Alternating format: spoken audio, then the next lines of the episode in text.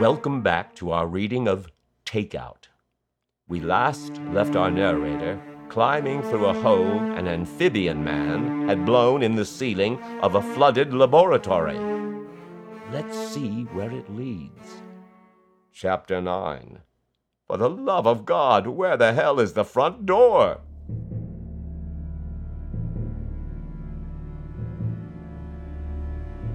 The impromptu escape route led me to another library. Papers were raining from above, most of which were scorched from the explosion.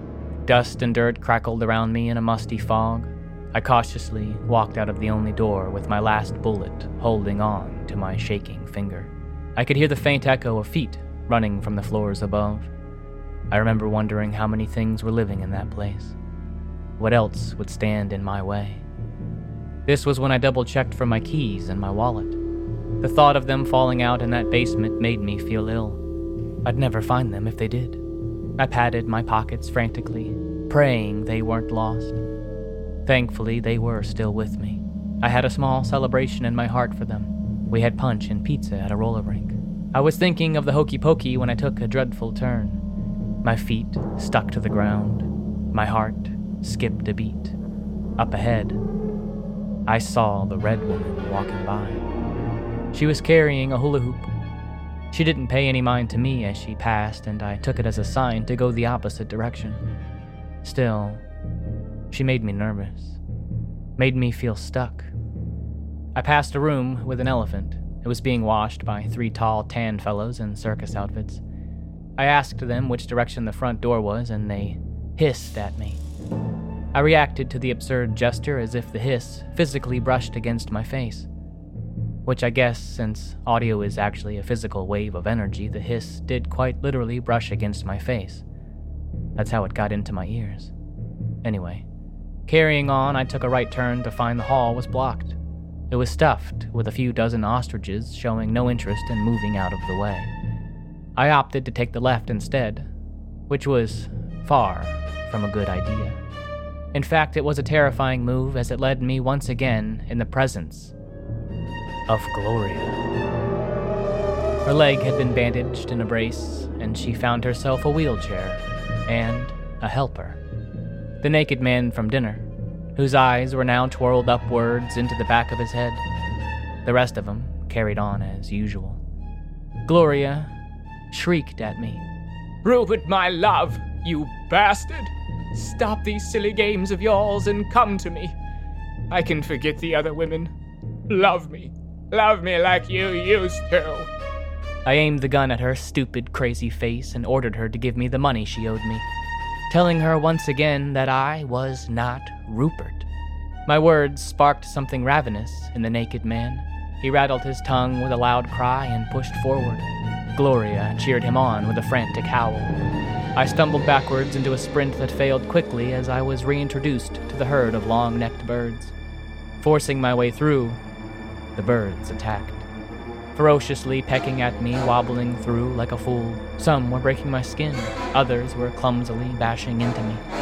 They were tolerable compared to the hollering hell that was carrying on behind me, a hollering that turned into a berserk assault. Gloria was using a short cane to beat a path for her helper to push them through. Her method of animal abuse was a great deal more effective than my sissy nudging. They were gaining on me.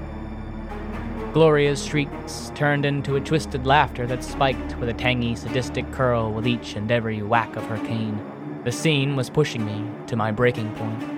Untamable panic melted my sense of reason into something oblong and full of moldy liquid, almost like cottage cheese, but slightly educated. The sounds of mayhem suffocating me, the world collapsing around me in the form of God's most nonsensical vertebrate was something no therapist could ever straighten out for anyone. This was one of those forever traumas you bury deep down under a waterfall of mixed drinks. Tangling into that endless sea of ostriches, panicking for sand to smash their heads into, I half expected to push through and find I was in a desert. Gloria's image, smiling in the face of a giant worm diving in and out of dusty ostrich covered hills, filled my mind.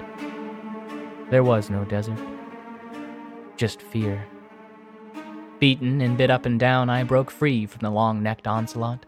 The two man death machine still working its way through the birds was an image to beat all images. Before flying off, I pointed my gun Gloria's way, my teeth showing, but the birds were too much. Best save the bullet. Pushing through the pain, I ran, calling out to my Chinese takeout to hold our union strong in its prayers. Every door I passed, I kicked in, hoping to get directions, someone who knew the way, a room with a map. You are here, it would say. Or if I could find a window to the outside, I'd simply jump through the thing. Where the fuck were all the windows? Part of me wished I'd turn a corner and be in my kitchen drinking my roommate's lemonade, telling Pete I'll find a different way to pay him. I would just give him my shoes for the meal. Then I thought since I wasn't getting that $50 for my time being Rupert, maybe I could give Pete this strange attire I was wearing for compensation. He certainly would have liked that jacket had I not have done away with it. Several bashed doors, and I finally found some human life. A small group of Italians were playing cards with the Red Woman in a smoky little kitchen lined with gardening equipment. Which way to the front door? I asked. I had one eye locked on the Red Woman, who was staring at me over her cards. For a moment, it felt like I was at a bar being checked out by a girl across the room. That does happen sometimes. Rare, but still, it happens. It seemed like I misread her smile all along. I'm not one to think every girl looking at me is peering through the call of the wild, but this certainly felt a great deal more innocent than my previous impressions of her looks and tension. Anyway, the group of Italians took turns telling me the directions to the front door. Their answers seemed rehearsed, like they had said those exact words in that exact order many times before. They even asked me in unison if I wanted to play a round of poker. Before I could decline the offer to join their game, another me ran up to the door. He was out of breath, just as I was, and he started to ask which way to the front door, just as I did. Only he stopped halfway through his question, giving me a confused look. I was giving him, the me, the same confused look. The other me turned into the room for answers just as the red woman lifted a pistol from under the table and shot him in the chest. Just the one bullet. He fell to the floor, silent. The red woman blew the smoke clear from the barrel of her gun and gave me a wink. I didn't stick around to see if I was all right. After a few steps, however, I did turn back around. Ignoring my dead or dying body, I poked my head into the room once more with a curious question asking the others if they could see the Red Woman. They each pointed to her and all together asked, Her? I left with that. Satisfied I wasn't alone in the vision. I carried on as instructed, jogging for a while before I saw the opening to the main foyer ahead. I must say, the sight was beautiful. Takeout returned to my thoughts, and I started to salivate. Stepping into the foyer, I was stopped by a familiar and very unsettling voice. Rupert, don't move, boy. Sure enough, the doctor was standing at the top of the staircase, pointing his loud friend at me. I froze, thinking about my one and only bullet. He sort of laughed and spoke again. Put your gun down, Rupert. Let's play nice now. I lifted my arms into the air, surrendering, the revolver and its final bullet hanging helpless from my index finger. I didn't know what to do. I contemplated running, taking my chances he'd miss. The door was so close. I didn't get much time to ponder heroics before I was met with a violent crash. Gloria was pushed into me. I dropped into her lap as the naked man continued to push on. Gloria was ecstatic. Rupert, my love, I have you.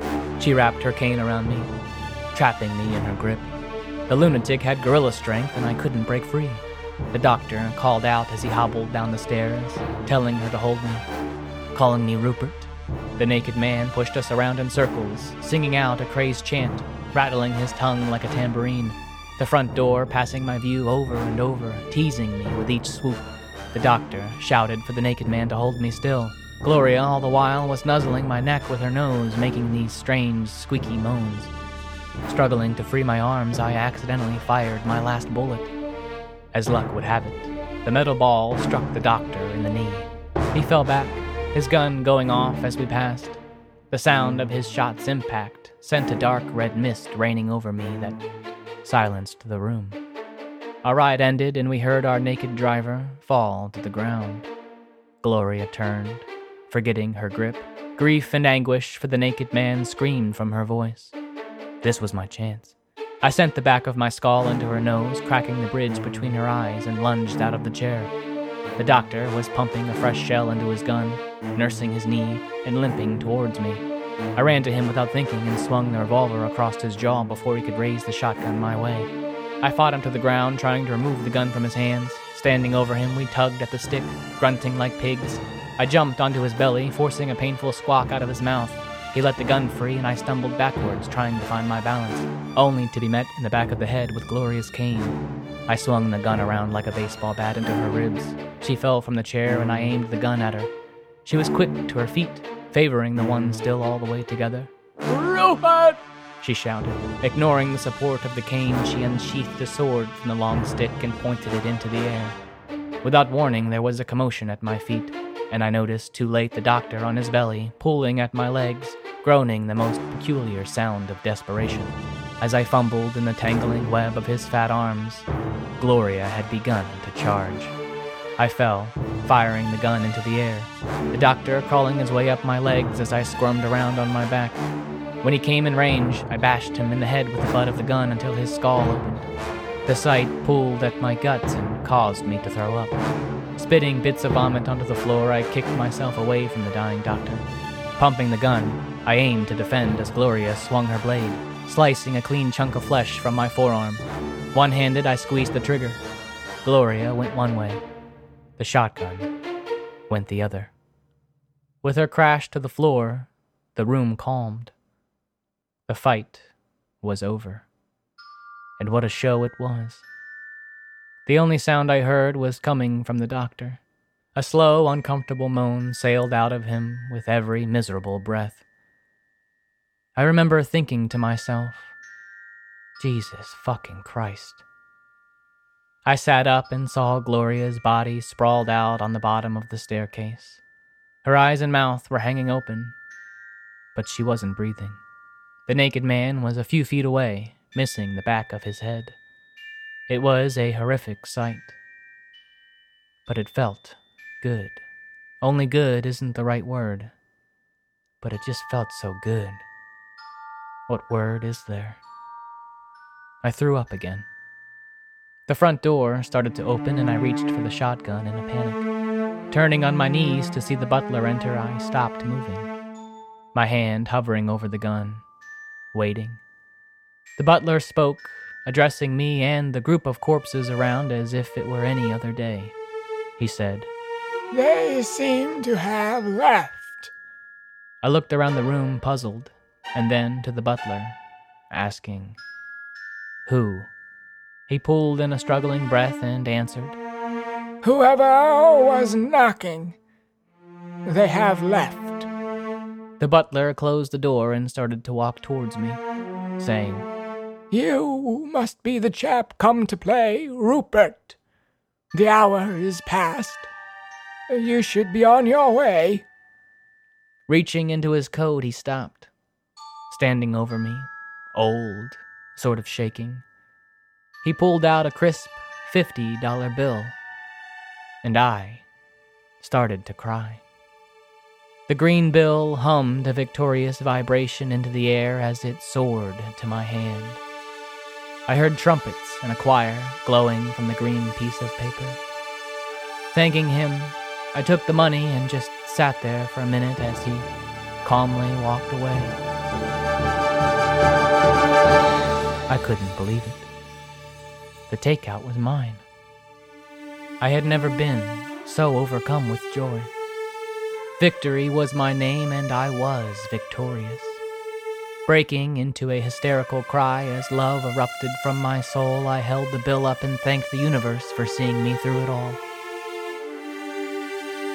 I was going to eat. Ah, relief. our narrator has survived the nightmare.